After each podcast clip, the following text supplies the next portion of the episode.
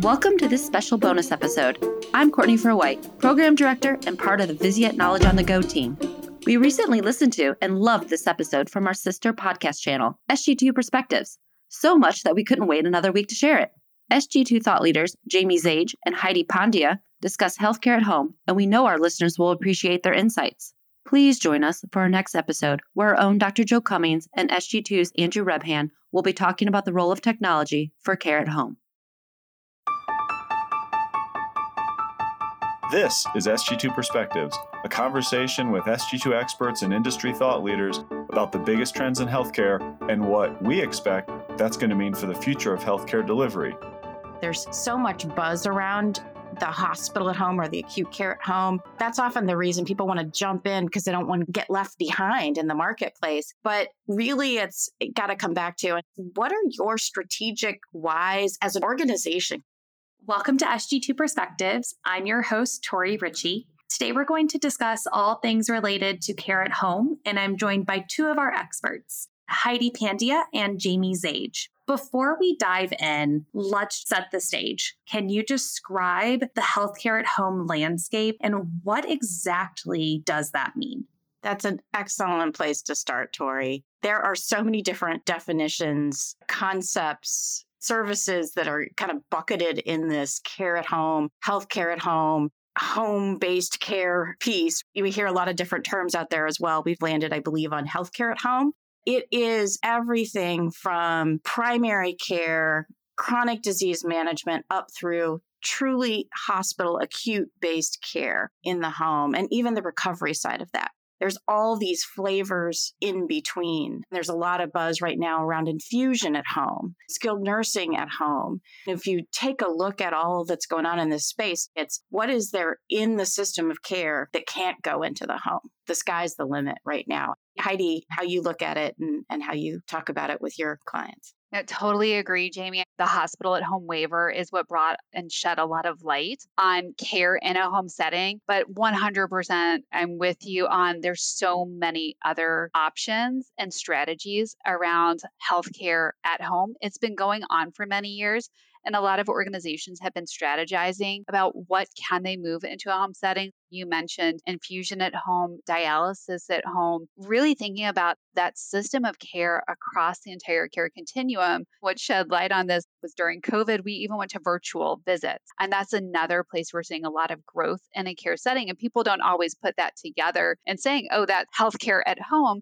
But a virtual care visit sitting in the comfort of your home is just that think across that system of care and what care are you providing today that can be done in that home setting? Makes a lot of sense. Can you walk me through what are those most common reasons that organizations are evaluating healthcare at home services? I go back to what happened during the pandemic. A lot of organizations were really feeling the pressure for capacity. And that's a lot of when CMS really pushed and put out the waiver to do acute home based healthcare and hospital at home. That is what a lot of organizations started to think about specifically going into that acute care at home setting. When we really take the step back and think about why organizations are starting to evaluate this, the place we're in the pandemic now, it may be in line with their value based care strategies. And maybe, and I've talked to clients about this, a way to go into new service lines without actually building the bricks and mortar. Thinking around strategic growth, can you get into something such as inpatient rehab at home without building an inpatient rehab unit?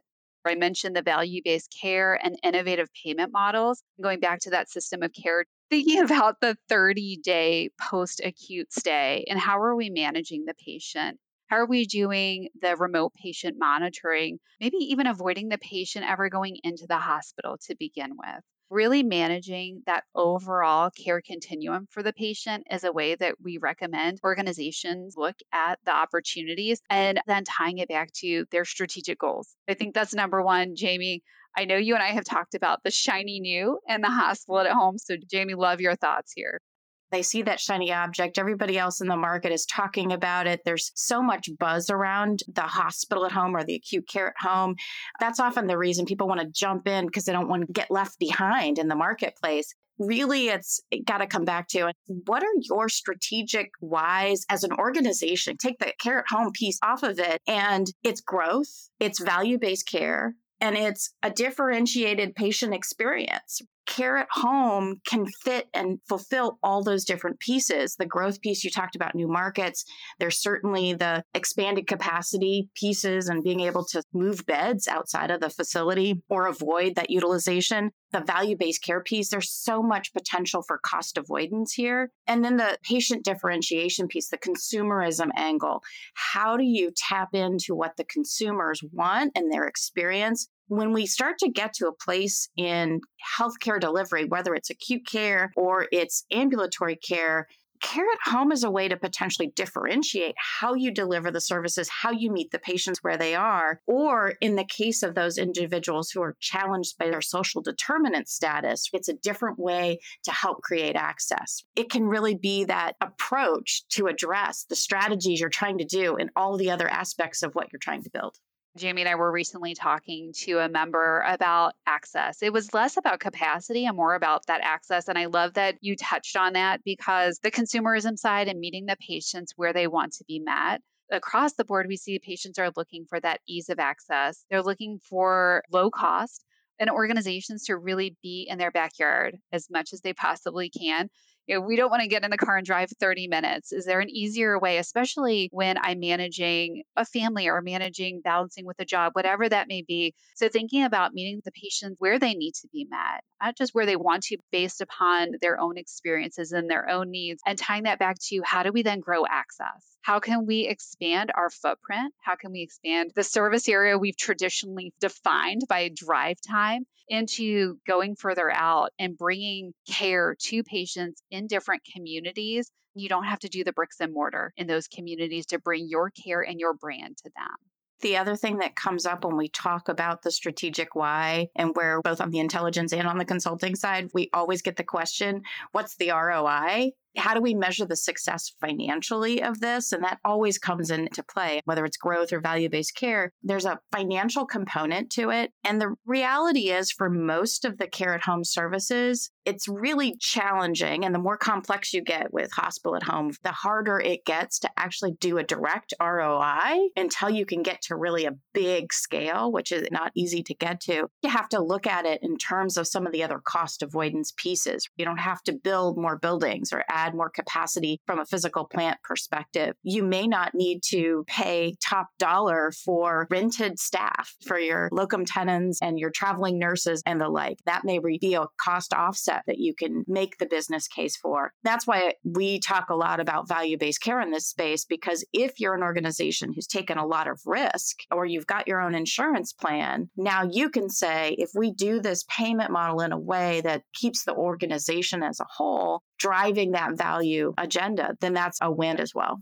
We get that question across intelligence, across consulting, and very specifically, what volume do I need to see to make this make sense? And I bring it back to what you said around the strategic why. There's so many different ways to calculate that ROI. From a capacity perspective, we think about the ability to transition some lower acuity patients outside of the hospital to a home based setting, but then backfilling and really utilizing those beds for tertiary quaternary patients. That's one way. You're value based and you're taking risk comment as well. I just always talk to clients about bringing it back to your strategic imperatives. What are you trying to achieve? And then let's think about how you track and monitor and calculate your ROI based upon the reasons for which you're even thinking about going down this path. Makes sense. There are so many opportunities in this space, so many potential avenues to consider. If an organization is interested in adopting or expanding a healthcare at home program, where do they start? How do you help them prioritize their various options? You're probably going to think I sound like just a broken record. I'm going to say go back to your why organizations are looking for us to say, think across your continuum and start in this very specific care at home space. And they want us to say, start with SNF at home or start with inpatient rehab at home. If that doesn't fit within the strategies and the strategic imperatives of an organization, we wouldn't recommend you start there. It's exactly what you said on prioritizing, Tori, and going back to what are you trying to achieve across your organization? What are your strategic imperatives? What are your strategies in place to help you get there? Now let's prioritize those strategies and opportunities and see where Care at Home fits into those strategies and prioritize those aspects. There's no one solution for every organization. So it's really hard to say, oh, everyone should start here everyone's in a different place across their overall strategic journey as well. So that answer really does vary based upon what an organization's trying to achieve, what they currently have in place, and where they're trying to go, and what return they are looking to get out of these types of strategies that's my perspective. I wish I could say, like, here's the roadmap that fits for everyone. It's just not that simple. Jamie, really welcome jumping in with your perspective there, too you touched on the importance of understanding your own organizational strengths as well. What are you already good at? What are you already doing that can be transferable to that care at home environment? Talk a lot about the digital infrastructure. And that really is a foundational piece to have all of that connectivity, to have internet access in the homes and the communities that you're serving, to think about how we're going to do remote patient monitoring and your capabilities there. All of that becomes foundational, but it's also about what staff you have, what skills they have, what other things can you put in place that can help to facilitate that care in the home environment. We also have to acknowledge that this is still a very very state by state situation as well, especially in the acute care at home waivers. In California, where I live, the California Department of Health has extra layers of hoops that you have to jump through to get your waiver. A lot of other states do as well. And I'm beginning to hear too in some states that have actually expired their public health emergency that now you can't get a waiver in that state. You got to also understand what's going on at the state level in terms of what the regulatory environment is that's going to be bigger than you have the capacity to overcome at this point in time, or what's going to be sort of those greasy wheels that you can just get moving on. There is a building block piece to this you can start with something like home health and start to expand on that to provide recovery type services in the home that can help with those 30 day readmissions, that can be in alignment with some of your chronic disease management type programs. Those types of things may be a really easy lift that get you into that space. But again, you got to look at what your assets are today where you're playing, what your needs are in terms of what you're trying to do with your strategies. Jamie, I love that you touched on the workforce aspect because we know that is a reason organizations have looked at this as well. Jamie and I were recently on a call with an organization that was really focused more looking at the post acute at home and training up their workforce in that post acute at home to care for more acute. The answer was really this is a portfolio solution as well. You've got to mm-hmm. think back to that system of care. And it's exactly what Jim was saying in the building blocks around you may do a couple components of this that really then fit together to help you achieve your strategy. I don't think it's just like one answer, one place to start. It all comes back to that why and what are you trying to achieve. And there's a lot of different answers for that based on the organization. What do you think the long term opportunity is here? What does the future look like for healthcare at home? Tori, we've debated this a lot on our forecast work. We really do think that healthcare at home, care at home, it has legs. It's been around for a while, and we're going to see continued movement in this space. The pace of how things evolve and what elements, what types of services, whether it be primary chronic care, whether it be skilled nursing and other recovery at home, or whether it be hospital at home, is going to largely be tied to the policy changes and how we get paid for things. I was thinking about this the other day. Healthcare at home has been around for a while. The first pilots that Johns Hopkins did were back in the 90s in the acute care at home space and the house visits, doing doctor's visits in the home. That's not new. This is age old. But we're at a place where something happened that has really shown the light on it. And I think what happened during the pandemic is we moved where the light was to show us where the keys are so that now we can find the solution we've been looking for to help us achieve some of those strategies that we've been trying to get to. Jamie, I love that. The pandemic absolutely accelerated a lot of the foundation here. And you talked about the digital and the virtual foundation that are truly enablers for this. And organizations adopted that really quickly it shined a light here to where there's a solution that we can build upon in the right setting for the right reasons. We would always recommend that to organizations. It does have a long forecast to it these are not turnkey overnight solutions for organizations to implement. And I think that's important to think about as well. And there's definitely partnership opportunities and ways organizations can move to market faster. When you even think about the roadmap, and as we've worked with organizations to roadmap this out, you're looking at multi year builds starting with that foundation, thinking about the right flow of the services and the offerings and how that fits in with their strategies. Some organizations may not actually be prepared to go forward for three to five years, even when they're starting now. And that's based upon their builds and where their focus is. It's important that we think about this is not an overnight solution one thing that I recommend to clients is think about ways you can be proactive so you can start to build now, knowing that capacity can be a constraint. It's one reason organizations look at that shift to the care at home. So don't wait. I would say to think about what your strategy is here until you're at that capacity constraint again. Great. Heidi, Jamie, one last question for you. If there is one thing you want listeners to take away from today's discussion, what is that? The most important thing is to think about this as a portfolio of care options that is an extension of everything else that you do to support the health and wellness of your community. The one thing to really be cognizant of is that we don't build point solutions in silos.